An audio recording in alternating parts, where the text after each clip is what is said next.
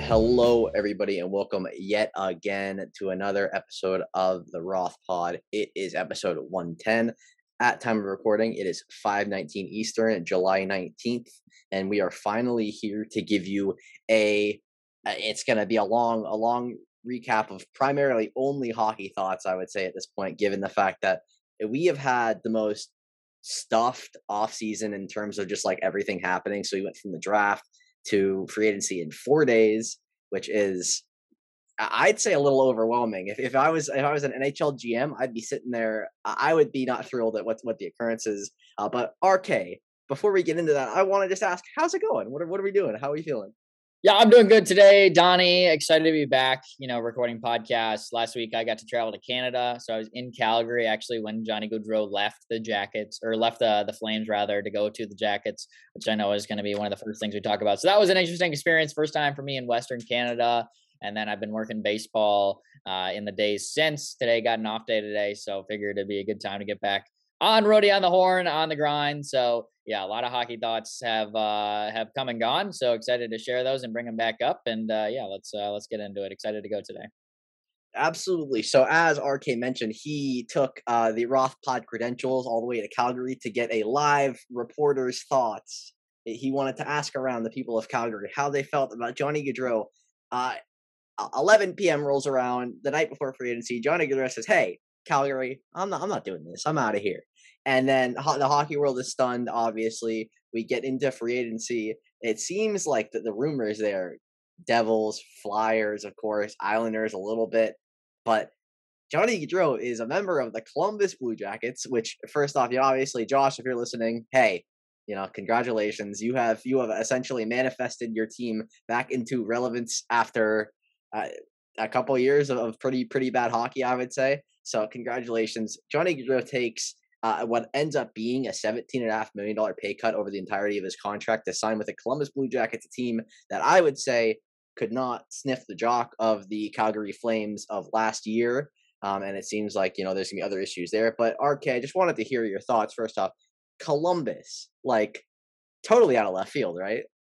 Yeah, I was definitely surprised by it to see that being the landing spot for Gaudreau. He mentioned uh, during some of his press conferences with the Jackets that he wanted to get a little bit closer to home to the East Coast. He's still not exactly in New Jersey, like I'm sure Devils and Islanders fans wish he was, but still getting a little bit closer. He leaves Calgary. You said it. He takes less money to leave Calgary. So he obviously really wanted out, but he's coming off, you know, what I would say is certainly the best year of his career. Scored 40 goals this past year and a full 82 game season. So good timing for Gaudreau in his contract year to really kind of ball out, and he was able to still cash in going to Columbus. Yeah, it's kind of crazy to me because uh, as in, in the days after this whole uh free agency wa- was in we say it all the time. I, I use this word constantly, but free agency has truly been fuckery. Like th- this whole free agency period, I, I think even the GMs are like, yeah, this was just this was a little bit much for us. Obviously, a, a very quick off season, and we've learned in the days after. Uh, there was a report today that Matthew Tkachuk is going to be requesting a trade out of Calgary. Um, wants to leave, does not want to play for the Flames anymore. Uh, this before we move on, this feels a lot like what we see in the NBA, like every three weeks. Like somebody decides, I don't like it here, and then they decide, hey, I want to be sent to this team, this team, this team, or this team. Uh, obviously, Johnny Gaudreau decided I'm just I'm just going to leave him for agency, which is totally his right in my opinion. Um, but the, the Matthew Tkachuk thing, requesting a trade, we don't see this in the NHL very often. This does not happen. Yeah, tough, uh, tough right now for Flames GM Brad Treliving.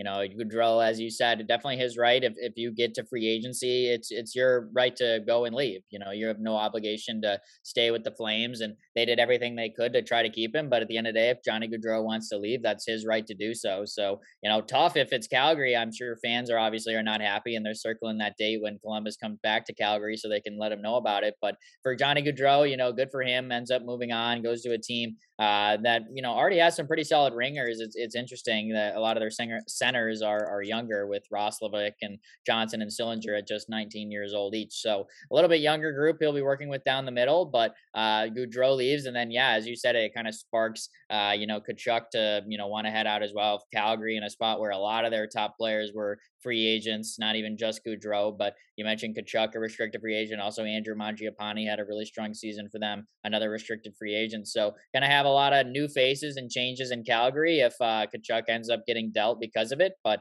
uh, yeah, kind of a, a, tough hit to swallow after what was a good season for Calgary, getting knocked out to your division rival in Edmonton in the in the uh, second round there, and then now uh, having some of your marquee players either already leave or want out entirely. Yeah, it's been a, it's been a really stunning offseason if you're a Calgary Flames fan, given the fact that if you were picking a team out of the West that was going to be like consistently good for the next five years uh, as the season progressed, I think Calgary would have been right up there with like the Colorados of the world, given the season they had. Um, moving forward off of the Johnny Gaudreau madness, it's been complete chaos pretty much and everybody is is not thrilled with him you know for the most part hockey twitter and fans in general are not thrilled um but you know uh, before we get on to moving on to the next free agents, we haven't seen Nazem Kadri sign. We haven't seen John Klingberg sign. So the next best, I would have said Claude Giroux. So we're talking about a guy that is in the later end of his career, uh, somebody who probably is looking to. I, you, think that he's trying to win something before he retires, as most players at the end of their career.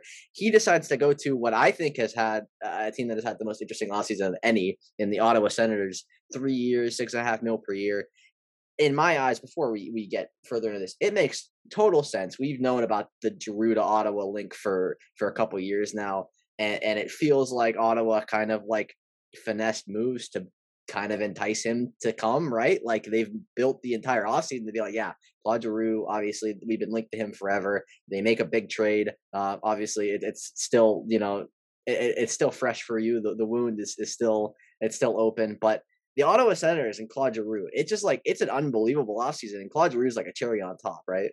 Yeah, I would have to agree. You know, Giroux, after a couple seasons with the Flyers, where he maybe wasn't as productive as he would have liked to been, a really good half season with the Florida Panthers, uh, getting traded over there, and then obviously earning his free agency, signing with Ottawa, as you said, that's a really good fit there. I really like that top six now that Ottawa has. excuse me, uh, obviously, they extended Josh Norris as well during this offseason. I thought that was a good move for them coming off a really strong season. You know about Brady Tkachuk at the top, the trade for Alex DeBrincat during the draft, Drake Batherson coming off one of his best seasons as a pro. And then you still have Tim Stützle on his entry level contract for one more year. We'll see if they can take advantage of that maybe work up a, a little bit uh, better performance at least to get in the playoffs or make some noise when they get there. Also going to add Jake Sanderson on defense for a couple of years on his entry level deal. So things starting to turn around for Ottawa a little bit. They make a little bit of uh, some aggressive moves to acquire some veterans and uh, DeBrincat and Giroux here and that'll really help them out in terms of adding a little bit more goal scoring ability that they have. So definitely like that fit all around and uh, contract as well. Three years for the 34 uh, year old with Giroux might be able to finish out his career with Ottawa and maybe not see uh, immediate success in terms of uh, maybe a long playoff run, but if they can get there this year, maybe that sets him up for a little bit deeper run in the next two. Yeah, and even like they've tried to build a team that can compete, and I appreciate that because they could have very well sat there and tanked for another year, got a very high pick, maybe probably not the number one pick. I'm thinking, you know, uh, the Chicago Blackhawks are, are in line for that one fully. Uh, but even like adding Cam Talbot in, in a, a, pretty meaningless trade in terms of the return, it just makes a lot of sense to me. It, it's interesting to think about. Um, we talked about the goalie carousel a lot before free agency opened up. And Cam Talbot was not a name that I expected to be moved at all. So that was really interesting to me just in general. Um, but we have seen a couple goalies hit free agency as expected. And I think before we get into this, the tampering on these contracts, we've we knew about these contracts three or four days before free agency opened. And, and Darcy Kuemper going to Washington five and five point two five, uh, Jack Campbell to Edmonton five times five. There were people reporting that Jack Campbell had the five by five deal done four or five days before free agency started, and I don't I don't think the Toronto Maple Leafs were giving the I don't I don't think they gave anybody the rights to talk to him. I don't think that was uh that was a possibility. So interesting to see there. But first off, I guess we start with Darcy Kuemper. The Washington Capitals, their goaltending was bad last year. Not not really a question. Very mediocre. Darcy Kuemper coming off the cup, like match made in heaven, right? Yeah, I like it. I mean, uh, for the Capitals specifically here, you know, last year they had the tandem with Vanecek and Samsonov. Both of them leave. They trade Vanecek to the Devils, and then Samsonov goes and signs with the Maple Leafs replacing Campbell. But I like that move to grab Kuemper from a capital standpoint. I think they would like a little bit more kind of of a one guy uh, rather than the you know tandem they had last year. At least in terms of you know how they're allocating some money, that's the way they're going with a 5.2 million dollar contract for Kuemper. So he goes from you know a really good team to another really good team, and I think he should be able to fit in. I, I think the Capitals they're always kind of hanging around and tough team to knock out, so they're always in the playoff mix. So I like that landing spot for And uh, you know we'll have to see if if he's able to live up to it. It'll be you know 37 by the time that contract is up, so they're really kind of counting on a, a couple of really solid years for for Darcy Kuemper in Washington.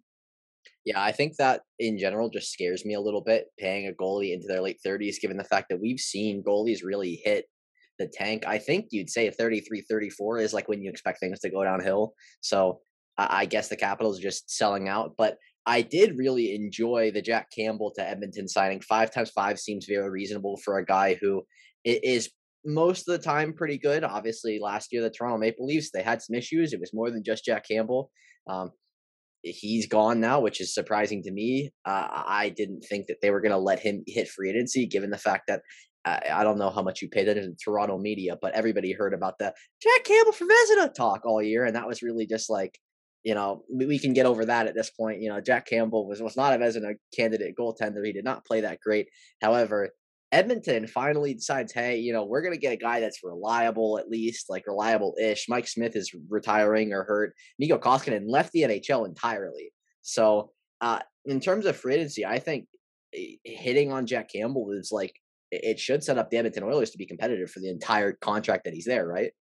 Yeah, I think so. Uh, you know, they're counting on five good years out of him. We really saw like half of a season that was pretty good. So they're banking on at some point during that contract, he's able to get back to that form. So it certainly doesn't come without some risk, but I thought that that was a solid landing spot for Campbell to end up. It's kind of funny. The Oilers have quite a few number of former Maple Leafs now at this point with Tyson Barrie, Cody Ceci, and Zach Hyman already on their rosters. So it's kind of just funny seeing uh, guys cycle through a couple different Canadian teams. It always kind of makes me chuckle a little bit. But Jack Campbell going there, you know, I, I'm not necessarily someone that I would have been dying to sign that contract just because, like I said, I'm not sure he's as proven as some of the other options they could have gone after in net. But given how the Oilers have approached their goaltending situation in the last couple of years, I would say it's an upgrade. You mentioned that Mike Smith's probably done. So uh, to get Jack Campbell in there, a, a, fresh body, maybe they're able to muster up a little bit more success. Even though I will give Smith some credit, he did look solid in there during the playoffs at times, but just kind of always seemed like he had kind of a expiration date, and it was uh, it was almost well past that. So I like that move for the Oilers to get a new face in net see if it gives them a little bit more success. If Campbell can build off last season, then I think the Oilers will find themselves back in the playoffs again this year. Yeah, I think Mike Smith played himself out of contention to play ever again when he let in the, the three quarters of the ice goal in the playoffs. You're sitting there like, uh, that would be one of the most stunning goals to witness in person. Somebody winds up for a slap shot from their own blue line and ends up evading your goaltender, and you're just sitting there like, this is just a disaster. Um, the Edmonton Oilers are eh, fascinating. Obviously, just we can add on. I guess they extended Evander Kane after. I, I, think pretty much everybody was feeling like, yeah, maybe we should just like relax on the Evander Kane talk a little bit. Obviously, he's got a lot of things going on in his personal life. Um, his ex-wife really loves to throw eh, stuff up on her Instagram story that puts hockey Twitter in a frenzy. Uh, but uh, Evander Kane ends up sticking around. You got to think, you know, unfortunately, the sport loves to just like you know give 17th and 18th chances to players that don't really deserve it. Um, but uh, Vando King cashes out, and, and just from a hockey standpoint, like if he wasn't such a, jerk of a human being, such a, a an unlikable person uh, half of the time, four times five is like not a bad deal. And Five point one two five per year is like pretty. It's pretty palatable for a guy that will almost guaranteed sit there with Connor McDavid and Leon Draisaitl, play a lot of power play time. I mean, like we saw it in the playoffs. Evander Kane looked like a superstar which is uh, crazy, right? Yeah, no, he he really produced like you know someone that was just the perfect missing link for the Oilers. Just another finisher out there alongside of uh, you know McDavid and Draisaitl, as you said, 22 goals in the regular season, 13 goals in the playoffs in just 15 games. So he was doing his job to say the least. Uh, you know, really a, a, deadly sniper, someone you can rely on to score 20 goals pretty much every year. He's done that every year since 2015-16. Uh, uh, that scored 20 goals in a season. So definitely a guy you can uh, rely upon and, and count on to you know, be a consistent producer. Just like you said, he always kind of has some noise off the ice that kind of holds him back. So if he's there all four years and he's producing, it's going to be a steal for the Oilers, though. He's certainly got the talent.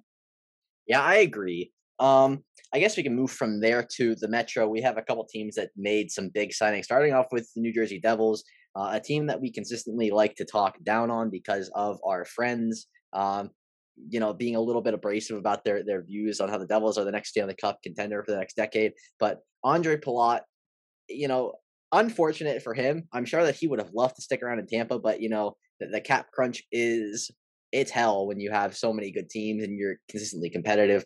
Uh, so Andre Palat decides to take a contract five years, six mil per to go to the New Jersey Devils. Uh, I found this one interesting because Andre Palat has not been like the most super productive, crazy 60, 70, 80 point player. But you know you're going to get 40, 45, 50 points. And in the playoffs, the guy is just a different breed. Um, this is a guy that I personally, when when the Rangers were playing the Tampa Bay Lightning, I was like, every time he's on the ice, you know, the puck is going to go near the net or it might go in the net depending on how he's feeling. Um, and, and, a guy that should really bring a lot of eh, just helpful words of wisdom, helpful experience to a Devils team that is extremely young, right? Yeah, just kind of looking at like the locker room standpoint, Palat's really going to add a lot. This was kind of the type of player the Devils really needed to add. You know, they were in on the Johnny Gaudreau sweepstakes, but they knew they needed to add a little bit more juice on the wing. And Palat is definitely a guy that'll be able to help him out with that. I thought that the contract was maybe a little bit more than I ideally would have liked to see. That being five years by six million per year. Uh, you know, he'll be signed until he's 36 years old. But uh, in terms of you know what the Devils need, it was uh, another winger, and Palat's going to be able to help that out. Uh, you know, three pretty young centers there with Hughes, Hischier, and uh, Mercer as well. So they needed to add a little bit more veteran presence on the wing. They already have a guy like Tomas Tatar. I think Palat will kind of complement his game pretty well as well. So I think that it's exactly what the Devils need, but they had to pay a little bit in order to get it. But I still think it's well worth it for Tom Fitzgerald and the Devils to add Andre Palat.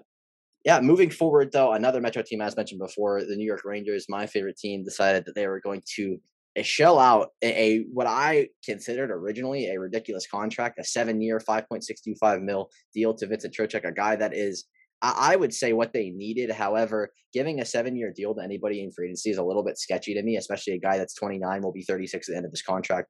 Um, a little bit maybe questionable. However, you know the Rangers are straight shooters, and I think that this is something that we're gonna we're gonna see multiple times out of them uh, over the next couple years. They're going to spend in free agency. It could end up biting them really bad, and I think if Vincent Trocheck is not an incredible producer next to Artemi Panarin, this could be really bad.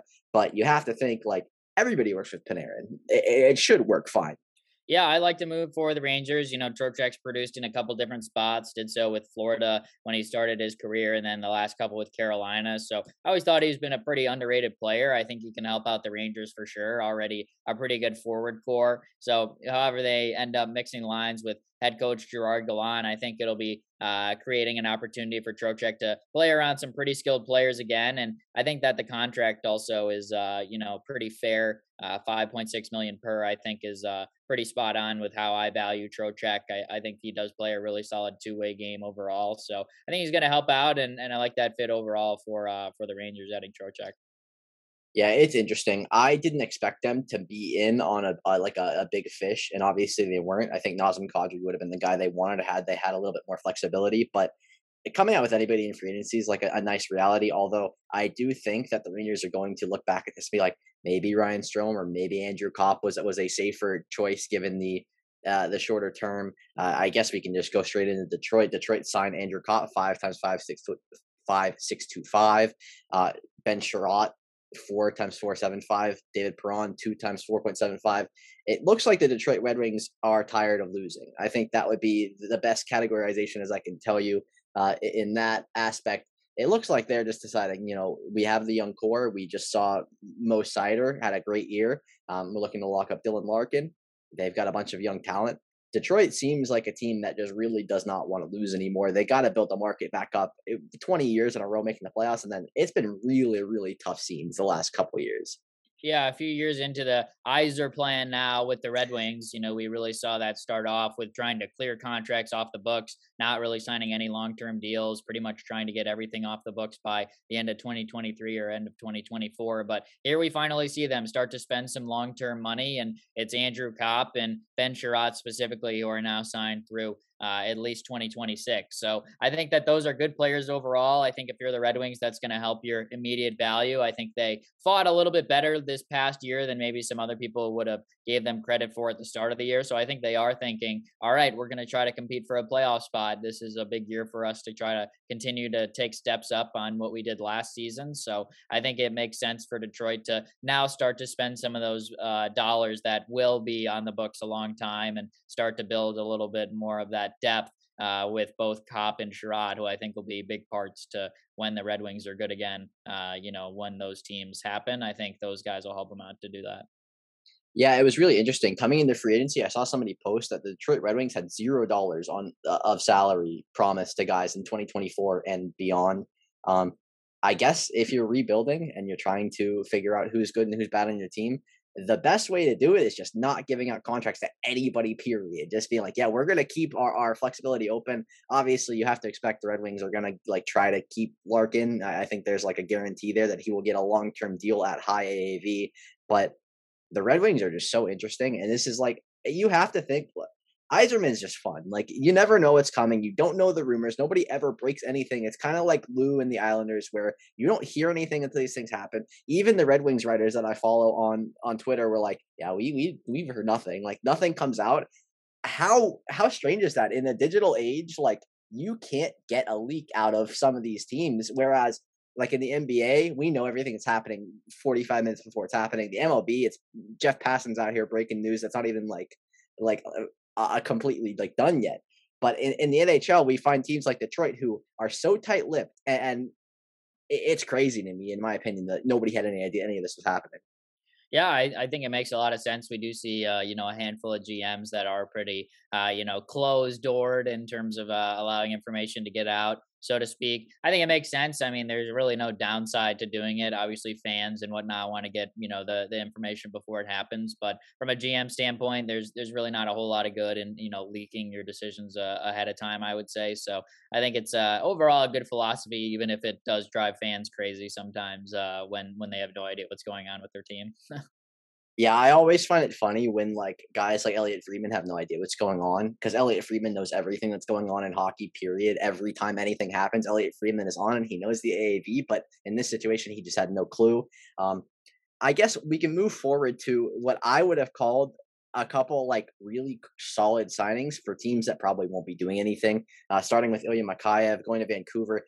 Four times four seven five seems like a lot of money in my opinion, at least in, in my analysis, it seems like a, a, a, significant investment to a guy that maybe not, eh, maybe has not proven himself to be worthy of money like that just yet. However, um, it, it, Vancouver seems to be kind of just like doing whatever they can do to try to finesse a competitive team at this point, given the the rumors to guys like Brock Boeser, JT Miller, Bill Horvat have been a lot. Um, is Ilya Mikheyev a guy that you would want to build around uh, on your team? Give him a modified no trade on top of all this money. Yeah, I thought it was an interesting uh, contract overall. I think four years was maybe a little bit long for what the AAV was at 4.75 million. You know, still just 27 years old, so I wouldn't say age is a concern at all, but it's more just about consistent play. I think that's been uh, kind of the big issue with Mikheyev so far. You know, came into the NHL during the 2020 season, but over the last three years, he's just kind of been inconsistent overall. He did score 21 goals this year, but uh, I think that Mikheyev's game still offers a, a little bit more uh, to give if you're paying him 4.75 million, which the Canucks are in this spot. So uh, we'll see how it ends up playing off. Uh, I like the centers there uh, on the top two lines in Vancouver with Pettersson and Horvat for sure. So if he can grab one of those top six spots, get on the power play, I could see him being a productive player. But I just kind of fear the consistency overall with Mikheyev. So it certainly wasn't one of my favorite contracts that uh, we saw so far in free agency. Yeah, and there's one more deal that I thought was really interesting, maybe on a, a different end with Andre Burakovsky going to Seattle, kind of cashing out on his what I would call a, a, meteoric rise to like a really solid top six forward from uh, a point where a couple years ago, like the guy was looked at as like, ah, you know, he's he's fine, he's good, he does plays a role, and, and now he's signed to Seattle for five years, twenty seven point five over five years, which is a significant change in the NHL. But Seattle Kraken, if any team's going to spend money on a guy like Andre Burakovsky, who has a lot to offer, uh, it makes a lot of sense from, in my opinion, at least. Yeah, I think so. And if their plan is to play Shane Wright this year in the NHL and give Matty Beniers a spot at center, then they're going to need to want to get a little bit more scoring wingers. And Burakovsky is one of my favorites at least in terms of scoring wingers that were in this free agency class, you know, coming off an outstanding year this year with the Avalanche, not only in the regular season scoring 22 goals, but playoffs as well, registering eight points during that run for Colorado. Just been a consistent goal scorer really throughout his entire career, even going back to his time with the Capitals as well. I've always been a fan of Andre Burakovsky's game, still just 27 years old. So even at the end of this five year deal, he'll only be 32. I think that the Kraken can expect pretty good hockey out of Burakovsky, and especially given that they're still kind of developing some of those young players with Wright and Beniers, and even a guy like Jared McCann had a strong season last year down the middle. You're going to want to surround him with a little bit more talent than they did last year. I think Burakovsky was a really, really good signing for Seattle. And the final signing that I thought that we should talk about was uh, obviously an interesting one. Mason Marchment. We saw uh, at the draft the day before the draft, his father passed away, which is a really interesting um, you know, eh, hearing about players that you don't really hear about in terms of like their careers. Obviously, he's a scout now, but everybody talked about how such a great guy, a guy that you really want to uh, be able to learn from. Uh, obviously, Mason Marchment has a connection with uh, the coach in Dallas. You know, it's going to be an interesting little little situation there. Mason Marchment cashed out huge, four times four point five after a guy that you know, a couple years ago, you would have been saying, "Oh, you know, a young player, a lot of potential, but hasn't really given everything yet." And now he's he's looking to I would say Mason Marchment ends up on like power play one in Dallas. He ends up playing significant roles. Uh, it's kind of crazy to me, but if there's a guy that has a lot to prove and a lot to offer, Mason Marchment could end up being like a real steal at this at this price, in my opinion. Yeah, I, am interested in this deal as well. You mentioned it coming off a season where he scored 18 goals, 47 points overall in just 54 games with Florida, who we knew could really score last year. So, uh, new situation in Dallas, of course. We'll see if Marchment can kind of build upon what was a strong season last year for him, really kind of cashed out in his contract year this year. The deal being four years by four and a half million. So certainly another deal I would view as risky. I, I, think there's potential where in two years we're like, wow, how did this guy get this contract? But it also could pay off for him because you said it, the opportunity is there where he could make an impact with Dallas right away if he can seize it. Yeah. So before we move on to the extensions, I just want to say, usually free agency, we see more bad signings than good signings. I think that that's the reality of things in the NHL is Players are generally overpaid. Players generally get too long of a term. We could look back at this and be like, this was just a brutal, brutal free agency. I mean, we could look back and be like, wow, like everybody's great. But the chances are somebody's going to end up busting really hard and this, the contract's going to look awful. Somebody's going to have a bad one.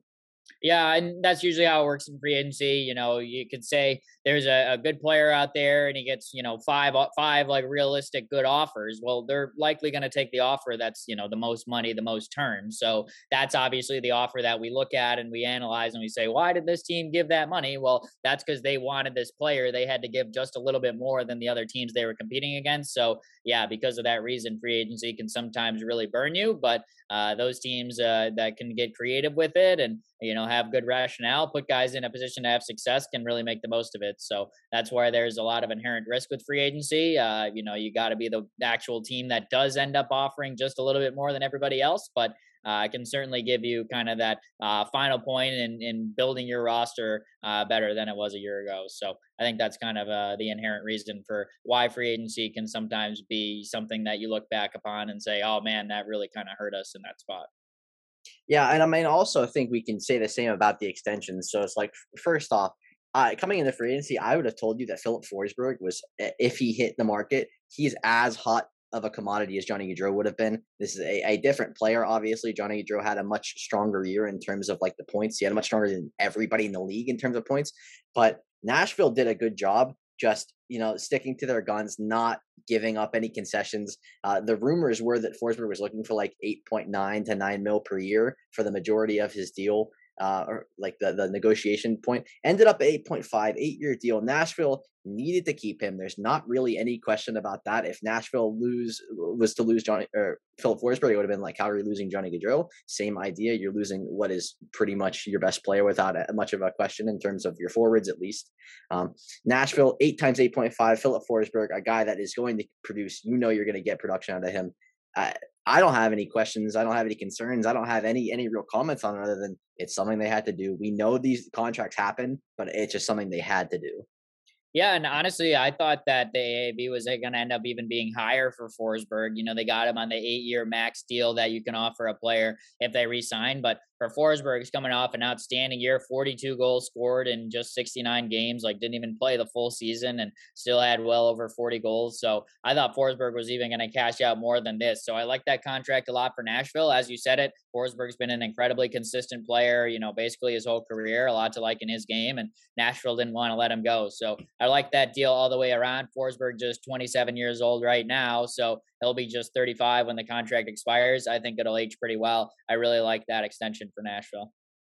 Yeah, and I think there was a little bit of a question like, was Nashville going to be able to actually function and do this with Matt Duchene making a ridiculous amount of money, Ryan Johansen on a big contract, and then adding Ryan McDonagh? But it looks like Nashville, like the negotiations couldn't have gone any better. Like if you end up keeping your guy, looking at what Johnny Gaudreau, the situation, everything, like I'm sure they're sitting there thinking, I'm really glad that's not us right now.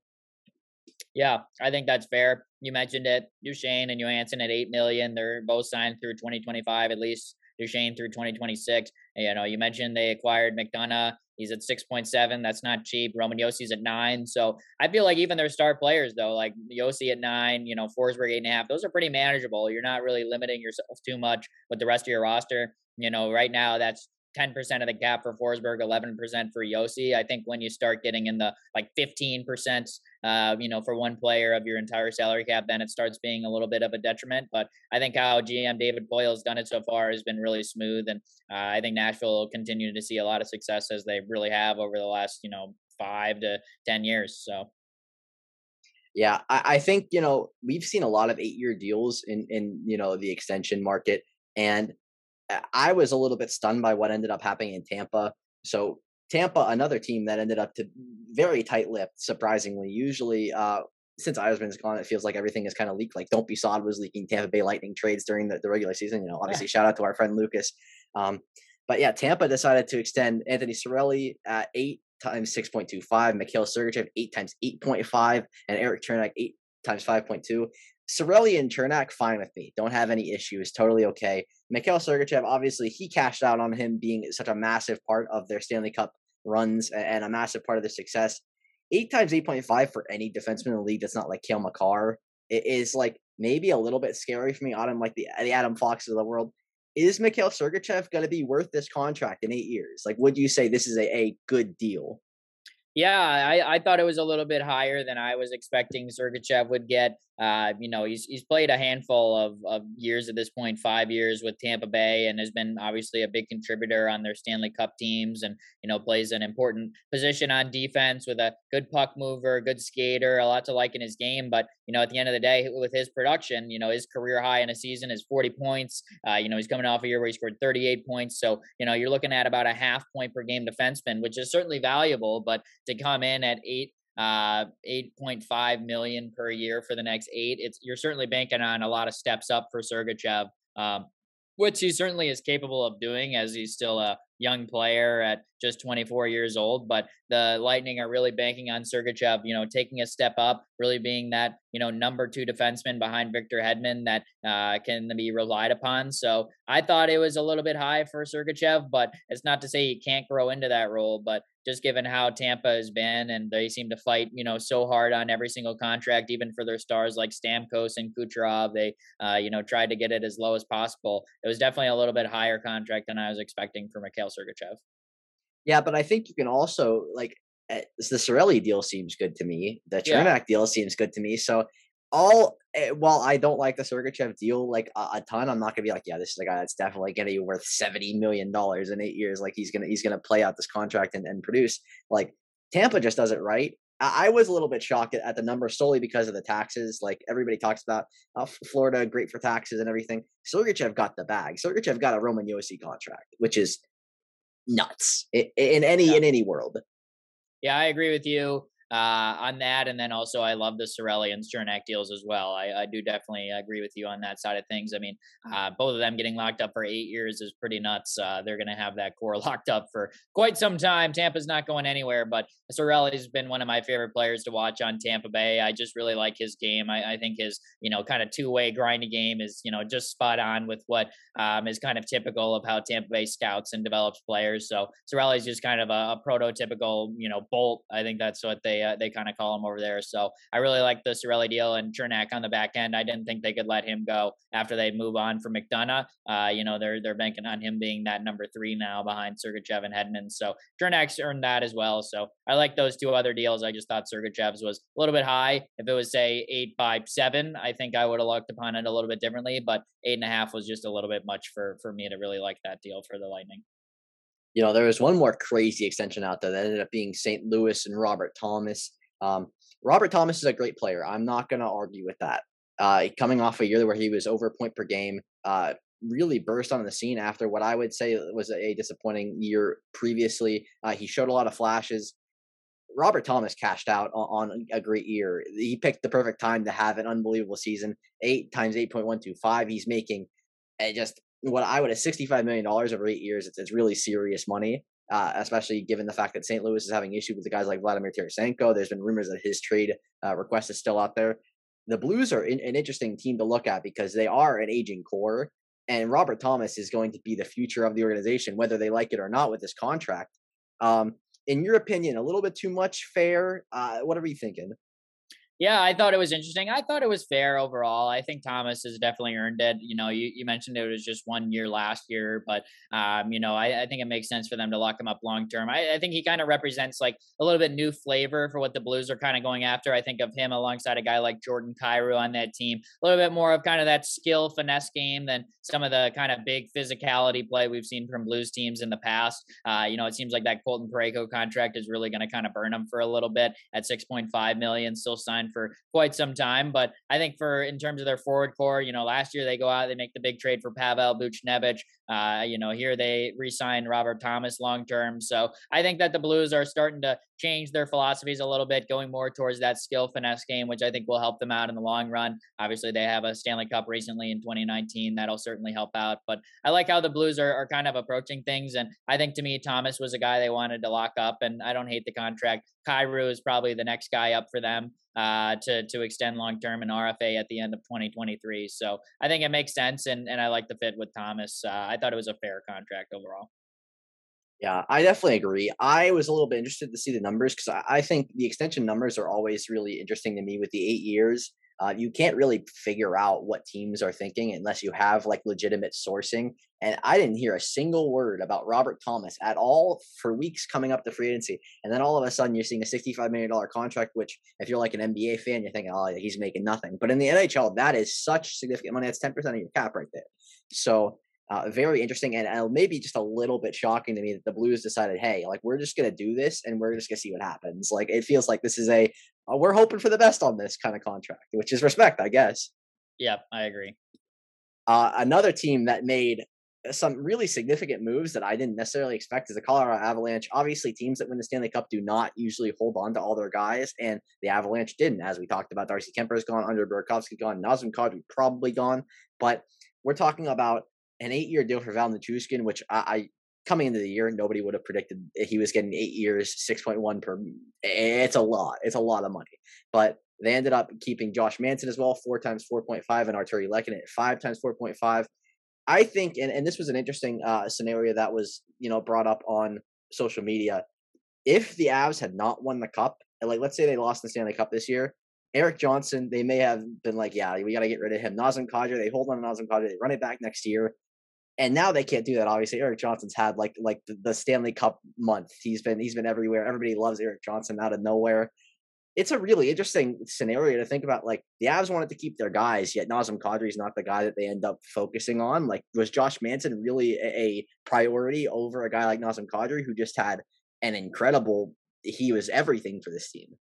Yeah, we had kind of broke it down in our last podcast, you know, previewing what the Avs could do. Uh, we mentioned that, you know, you talked about Kadri there, Donnie. You know, he still is unsigned. Doesn't seem like he'll be going back to Colorado. We talked about Burakovsky earlier, leaving Colorado, going to the Seattle Kraken, but they were able to keep a couple guys. Val Nichushkin, you know, him coming back. I thought that contract was even a little bit high. I, I think he earned it. You know, he was outstanding in the playoffs. So definitely no debate, debating that. But, uh, you know, just looking back on the history of Val Nichushkin, like he was signed with Dallas and said, all right, I'm leaving for Russia for two years and then just decided to come back. So that's kind of in the back of my head, like, ah, well, what's to say he wouldn't do that again in the next eight years here. But I guess Colorado seems pretty uh, set on him staying. And I guess if you win a Stanley Cup, that's fair. But I thought, but for, for me personally, I would rather take that Andre Burakovsky contract at 5 by 5.5 than Nichushkin at 8.6.1. So I was a little surprised that that was the direction Colorado went. But in terms of Manson and Lehkonen, I think that the both of those uh, contracts make sense. Uh, you know, two guys they traded for this past year during the season, and uh, definitely were impact players for them during their playoff run. So I think that'll help towards the depth of things. But yeah, there's no doubt that losing Burakovsky and Kadri are going to be you know, big losses for the Avalanche, but they're able to keep a little bit of that depth that really kind of carried them throughout the playoffs. So I thought that that was kind of an interesting strategy that the Avs take on that. But I like the Mac, the Manson and Lehkonen deal specifically, and maybe I was just a little bit surprised that they went with Nichushkin instead of Burakovsky. Yeah, like we said, with like Robert Thomas type deal, Val played himself into an eight-year deal. Like, there's no doubt about it. Coming into the year, I think everybody said, "Oh, yeah, this is a guy that's like a 30 point. He's been a 30 point player most of his career. Hasn't really done that. A great defensive player, and then all of a sudden, he's making 50 million dollars on a contract from the Stanley Cup champions, who think that this guy is going to be next to like Nathan MacKinnon for eight years. He's going to be dominant. It's crazy to me. Hockey offseason, you always have a couple re-signs that are like, wow, like that's that's risky. And that I guess that's the business. Like that's the only way to do it is play a risky game. Like the Tampa Bay Lightning probably don't win anything if they're not a risky risky business. So I think it's gonna be interesting, and I think this is something we can look back at in five years and be like, yeah, this is gonna be really bad, or wow, like Val Nichushkin's like a Hall of Famer. Like that'd be crazy to me. Yeah, I agree with that. Uh, one more team that we could talk about with resigns, a team that looked like they were in a real, a real mess. The Pittsburgh Penguins. Evgeny Malkin, the day before he re-signed, he was saying, "Yeah, I'm hitting free agency. I'm going to the open market." We actually learned that that is just a, a complete cap. He signs before he hits free agency at four years, six point one per year. Uh, also, Rickard Rakell, six years, five mil per.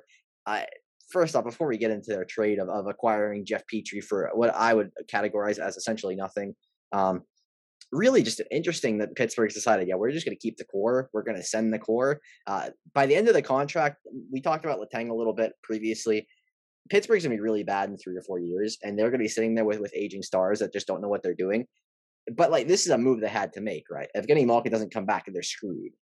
Yeah, I I think so. You know, it was definitely an interesting spot for Pittsburgh with both Letang and Malkin at 35 years old. Do they want to take a little bit of a discount, stick around, you know, continue to be lifelong Penguins, or do they want to kind of move on? And they were able to reach these deals and and keep them around. So you know, they're going to kind of run it back. And hey, like Pittsburgh, like they you know took the Rangers to seven. Like there's there's no debate that they that could have been kind of them that would have made it to the say the conference finals or or had a deep run had things gone a little bit differently. I I think they were still coming off a good year. I think Jeff Carter even behind him, just continuing with the big veteran centers, it it worked. Uh, it, it did uh, even though they did lose in the first round, as I mentioned. But I think it, you know, it, it's a fair strategy for GM Ron Hextall to say, hey, let's run it back, see if we can extend this thing a little bit longer with some of the generational players that that we've had in our franchise. So I think it's respect to both Malkin and Letang for being willing to accept those deals and, and take a little bit less money to remain Penguins. But now they're just going to have to back it up, use that cap space, go out and acquire some more impactful pieces that can, uh, you know, help them out and see if they can take them over the hump uh, just one more time. So thought it was a respectable move uh,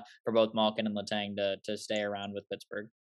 Yeah, and it's interesting to me. Like, I don't think that I can remember seeing a team that had an average age of 30 or higher. Yet the Pittsburgh Penguins are out there at 30 on the dot, which would generally tell you, like, first off, they don't have any young talent on their roster, and this is the only move they could make to really remain this way. And also, like, nobody cares about youth. When in the Pittsburgh Penguins organization, they constantly just trade guys away and trade picks away, and they just build off of what they're going with. At this point, it kind of thinks like you have to feel like the Penguins they're just gonna they're gonna be bad, and they're gonna be bad for a long time. And you know we see it in other teams like Chicago Blackhawks are gonna be bad for a long time once they move on from Patrick Kane, um, Jonathan Toews, and all them. the Pittsburgh Penguins are going to be worse than the Blackhawks ever ever set themselves up to be. Like this is the team that is going to be Colorado Avalanche level bad uh, from a couple years ago, and, I don't even mind it. Like hell, you've had that type of that type of run, that type of dynasty. Like you know, it's gonna it's gonna be tough, but at this point, it's something you have to do. Evgeny Malkin's a hell of a player, and he's very tough to play against. I worry a little bit for the Penguins. Like if they were to lose Evgeny Malkin on a long term injury, like they'd be they'd be so done. They would have nothing to work with. Jeff Carter, as you mentioned, he's like 40 years old. He still produces, but at some point you got to get some young bodies out there, right? Like we got to do it at some point.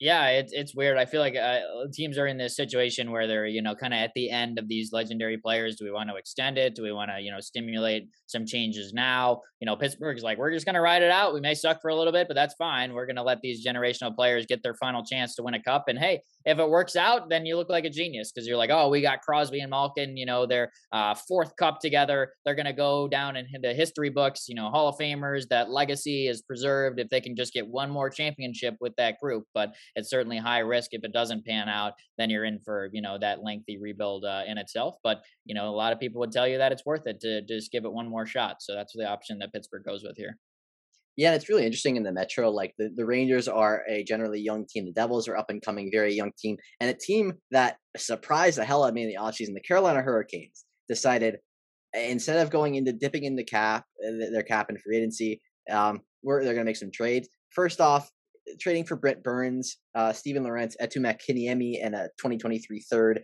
Basically, what ends up being like a, cap dump, you know, a mid-level prospect along the way, a third-round pick. It's gonna be really weird seeing Brent Burns play for Carolina, but it feels like the fit works incredibly well, especially if you're looking to upgrade on Tony DeAngelo. Like you're getting Tony DeAngelo, eh, who can actually play a little bit of defense, a better offensive player than Tony DeAngelo. Uh, Carolina is like crazy. This is a great move, in my opinion, at least. Yeah, I think so too, especially when you consider, you know, even looking back a few years, what Carolina has done. Obviously, they had Dougie Hamilton as that big right shot D. They lose him in free agency. Last year, they get the one year stopgap, get an outstanding year from Tony DeAngelo, but then opt to move on from him, replace him with Brent Burns, and you get him at a reduced cap hit. You're able to get the Sharks to retain 33% of that cap. So Burns only comes in at 5.2. I think that's a lot more fair value for what he is now at this point of his career. So still get him out there. You get Jaccob Slavin on the left side. I think you have a really solid solid top pair there in Carolina. And uh, yeah, I think that, you know, they opt to make strong decisions again. That's what we've really gotten accustomed to for Carolina. Still looking to get that cup with this core, but they've had some pretty solid playoff performances in years. So we'll see if they can build upon it. And I think Burns was a really good ad uh, that maybe go under the radar for some other people this offseason. Yeah, then Carolina decided, hey, like we're not done with, with trading nothing to get star players. Max Pacioretty, uh, the Vegas Golden Knights are in such a bad cap situation that they're over the cap with nine forwards on the roster currently. So um, we're going to see more moves out of them probably. Max Pacioretty is an interesting ad for Carolina solely because I feel like if he stays healthy, they are going to get an incredible amount out of him, given the fact that the power play, all the guys on their team are just distributors. Those are guys that pass the puck extremely well and set up players every time I would watch the Carolina Hurricanes set up at 5v5, they'd get in the zone, they'd cycle a little bit, somebody would cut to the net, somebody would get lost in the middle of the ice, somebody would get open. And Max Pacioretty has proven time and time again this is his life. This is what he does very well. He finds spots, he scores, he can pass the puck. And they trade future considerations for Max Pacioretty and Dylan Coghlan. Um, both guys that could end up playing for them this year, like fairly easily. Max Pacioretty for sure, Coghlan maybe first off, let's just talk about Vegas real quick. They're in a bad spot. Vegas put themselves in a bad spot. We knew they were in a bad spot. Uh, Jack Eichel not really helping the whole uh, cap situation. Vegas, first off, like we, we knew this was going to happen, but I didn't expect to be with Carolina. I didn't expect Carolina to be a team like, yeah, I'm going to help you out. Yeah, I agree with that. I, I kind of figured Max Pacioretty would kind of be on his way out, just given the fact that they kind of chose to pay Riley Smith a little bit cheaper winger uh, instead of Pacioretty, who just has one year left on his contract. So for Carolina, maybe it's just a one year rental. Maybe Pacioretty, you know, wins him over and they want to re-sign him. But uh, to also pick up Dylan Coghlan as well, like you said, like hey, yeah, as the throw-in guy to take your cap of a strong winger, that's a pretty good decision. So I like that move for Carolina for sure. You mentioned it, just kind of capitalizing on Vegas having no cap space, but they realized they were going to be in this spot. You pay Pietrangelo uh, in free agency 8.8 million. You go out to make the big trade for Eichel, who makes 10 million. Uh, you know, they knew they were going to have to move some big cap numbers, and Pacioretty was the guy they opted to depart from. I like that ad for Carolina a lot. I think they're going to be among the legitimate threats to hoisting the Stanley Cup next year, without a doubt. Yeah, I think so too. And interesting to look at like Carolina is still like they have some some moves to make. Obviously, they have to hold on to Mark, Marty Necas. I think there's like really not really uh, much of a question there.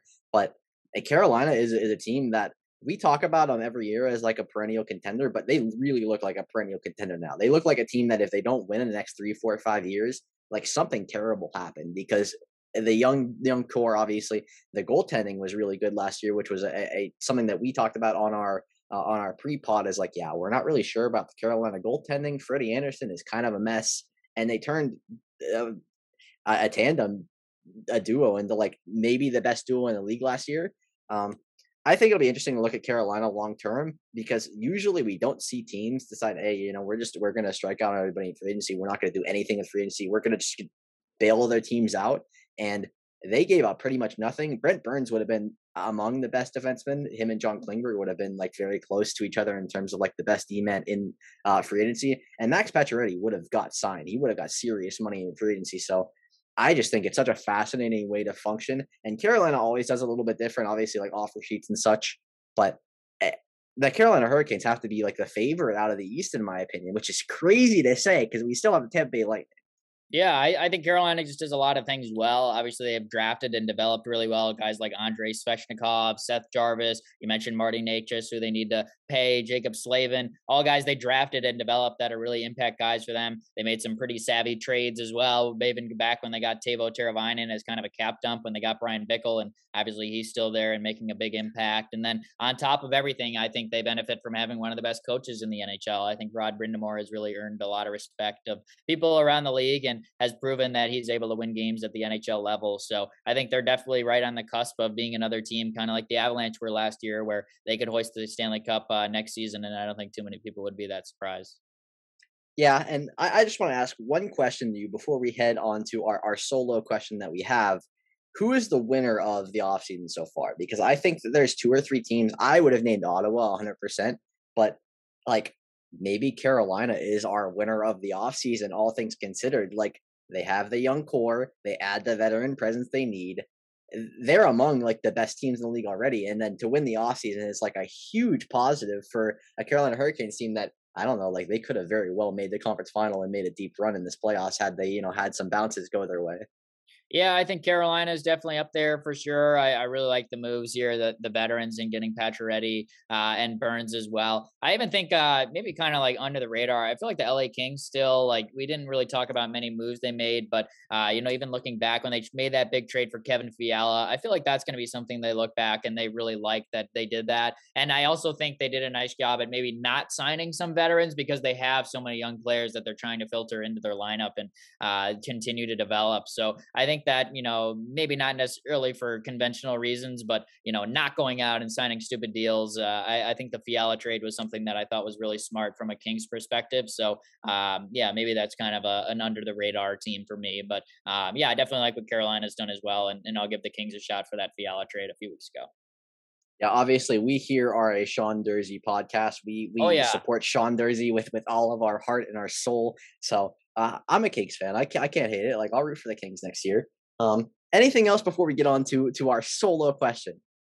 No, not too much. Uh, you know, lots of uh, NHL free agent moves and stuff. It's been good stuff. I know things will really start to slow down over the next little bit with hockey. Obviously, we'll touch on uh, when Klingberg and Kadri sign, but uh, glad we can kind of break it down in bulk. That's kind of the uh, nice side of the NHL offseason that it's like, all right, here's all the news, and then we're all going to go to the cottages for a couple months and get ready for the season. So nice to all break it down all in one there. But uh, yeah, no, it was it was fun to follow on on Twitter, of course, all the moves and yeah, Johnny Gaudreau was really kind of the big one. It was uh, it was pretty funny to be in Calgary for for all that breaking down. I'll uh, I'll definitely never forget it. You know, shout out to Zots. Obviously, he's having a tough time. He's he's very emotional Not right happy. now. Um, do you want to read our question? Obviously, it's a family a family affair here. So yeah, all right. So uh, end of the spot or uh, end of the podcast rather. My dad's got a question this time, so uh, taking the spot of my sister in this one. But it's a good question. This is something I actually uh, thought about quite a bit. Funny enough, but here we go. First question from my dad. He says, "If you could go back in time for the best seat in the house at any game ever." Which game would you choose and why? Donnie, I will let you go first. Yeah, see, it's interesting to me because my father was at this game. Uh, obviously, Kirk Gibson, you know, eh, we knew you you know the backstory, everything. He's coming up. He's got a, he's got some issues. He's been injured. Um, hits one of the most. I, it's not the most iconic home run probably, but very very much up there. I think there's a more iconic home run coming from your answer here. But as a Dodger fan, I think it's just like an emotional moment because it's literally the only thing you see when they put on like ESPN talks about Dodgers history. You're gonna see the Kirk Gibson home run. It's gonna be there regardless. Anybody on Twitter talks about, oh, you know, this is the greatest moment in Dodgers history. It's that. And I think, you know, if you're looking for one moment, baseball's got to be up there in terms of the sport you would look at. Like just the the emotional appeal of having an outdoor game plus, you know, baseball is a sweat. Baseball is such a, a a scary sport. You know, you know better than anybody. Like the Cubs were in so many so many of these like little tight moments. Obviously, you got to say Rajai Davis was must have been just must have been a beautiful moment for you. But yeah, like the the sweat and and the stress of a baseball game Kirk Gibson coming up on, on a, on a bum leg and then running around, running around, you know, pumping his fist and everything. That would have been just truly, truly special to be sitting like right behind home plate for that to happen. You'd be sitting there jaw drop the entire time. Yeah, that's a uh, a fair one. Definitely agree with you, Donnie. You got to go baseball on this one. I don't know what it is, just like going to like an old historic like baseball stadium for you, Dodger Stadium, like back in the '80s. Like that would be really sick to go to. I'm gonna go even further back than you. I'm going to 1932 to the World Series between the New York Yankees and the Chicago Cubs. I'm going to go to game three, which was the first game of the series at Wrigley. This was definitely not the best series in the history of the game of baseball. It was a sweep. It was a four game sweep for the New York Yankees. But there was an iconic moment in game three at Wrigley Field during the fifth inning. Babe Ruth famously, he points out to center field to the flagpole and allegedly calls his shot. There's a lot of debate over whether it really happened or if he was just pointing at the pitcher. There was a lot of chirping going on, and Cubs fans and players yelling at Babe Ruth, which seems like not the best idea to yell at one of the best players in the history of baseball at this time. But I want to be there in person for it. I want to see if Babe Ruth actually called a shot in game three of the 1932 World Series at Wrigley Field. Pretty similar reasons. I just feel like, a, uh, you know, an iconic baseball setting at Wrigley Field, which I've been to many times, but seeing it in the 1930s, obviously it would be a little bit different experience, especially at the World Series level against the Bronx Bombers. I feel like that's the easy choice for me in that one. So I'm going way back. Let's go to Wrigley Field in 1932 and see if Babe Ruth actually called a shot. That's my answer on that one you know, I would have said if you were sitting at home on your couch for Philly Philly, like it would have been like maybe that that might have been like that's got to be like up there, right? That's just insane. Oh, was at the game. Yeah, that's what I'm saying. If you were sitting yeah. at home on your couch, that would have been your number one answer. But you know, I'm sure for a lot of Eagles fans out there, they'd be like, "Yeah, like that's the moment I want to see. That's the most emotional moment." Don't have to go back in time for it. I got it. You don't have to. Yeah, yeah. You you got that. It's a subtle flex. Obviously, the, the kid was there. Um, yeah, I think it's interesting, and I also think like you pick an interesting eh, scenario given the fact that I would have definitely just picked something that ha- happened to my team. Like I would have been like, yeah, I get to watch them win the win a game in the World yeah, Series. Or, I'm watching the Cubs get this. Is, this guy's watching a guy go point point and hit a home run. Um, but this is this is why we love RK. This this right here is the perfect reason. It sums up RK. He's just he's a curious mind. He's a curious fella.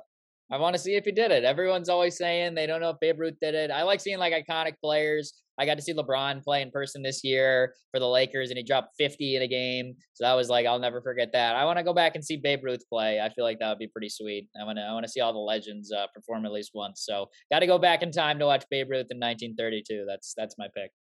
You know, fair enough. Obviously, um, if I could do anything right now, it would be uh, have Sheck Wes on the podcast. Unfortunately, Sheck was not interested in talking NHL. He'll be here next week, right? You know, uh, scheduling. We're, we're recording at a, at a different hour. Obviously, this is our, our, our second podcast of the day. If you know, you know. Uh, RK, you want to just you want to you want to outro us here? Yeah, I'll wrap us up, Donnie. You just said it. Sheck Wes coming on next episode, so you guys got to come back next week. You know, baseball All Star game going on today. So at time of your listening, you know who won the All Star game. Doesn't count for anything anymore. No home field advantage like it was in 2016 when the Cubs were in the World Series. No longer a thing, but maybe we'll still get some exciting event at some point during the All Star game. A little bit of a break from sports. Everybody knows around All Star break there's no NFL, no MLB, no NHL, nothing going on right now. So we'll chill for a little bit. Once sports news pick up, we'll share it. You know, we're getting, you know, a halfway point of the baseball season. Obviously, playoff races and whatnot will pick up. We've got our fantasy baseball to keep an eye on. Donnie's kicking my ass right now this week in, uh, in our matchup we have. So got to tip my cap when it's due. Still got a couple days, but going to be tough. Credit to, to Mr. Burns over there. But it's been a good podcast. Thanks, everybody, for always making it through. End of the podcast, folks. You guys are the best, of course. Appreciate you guys sticking with us. And we will talk to you guys all again next week. Have a good rest of your day, everybody. Peace, everybody.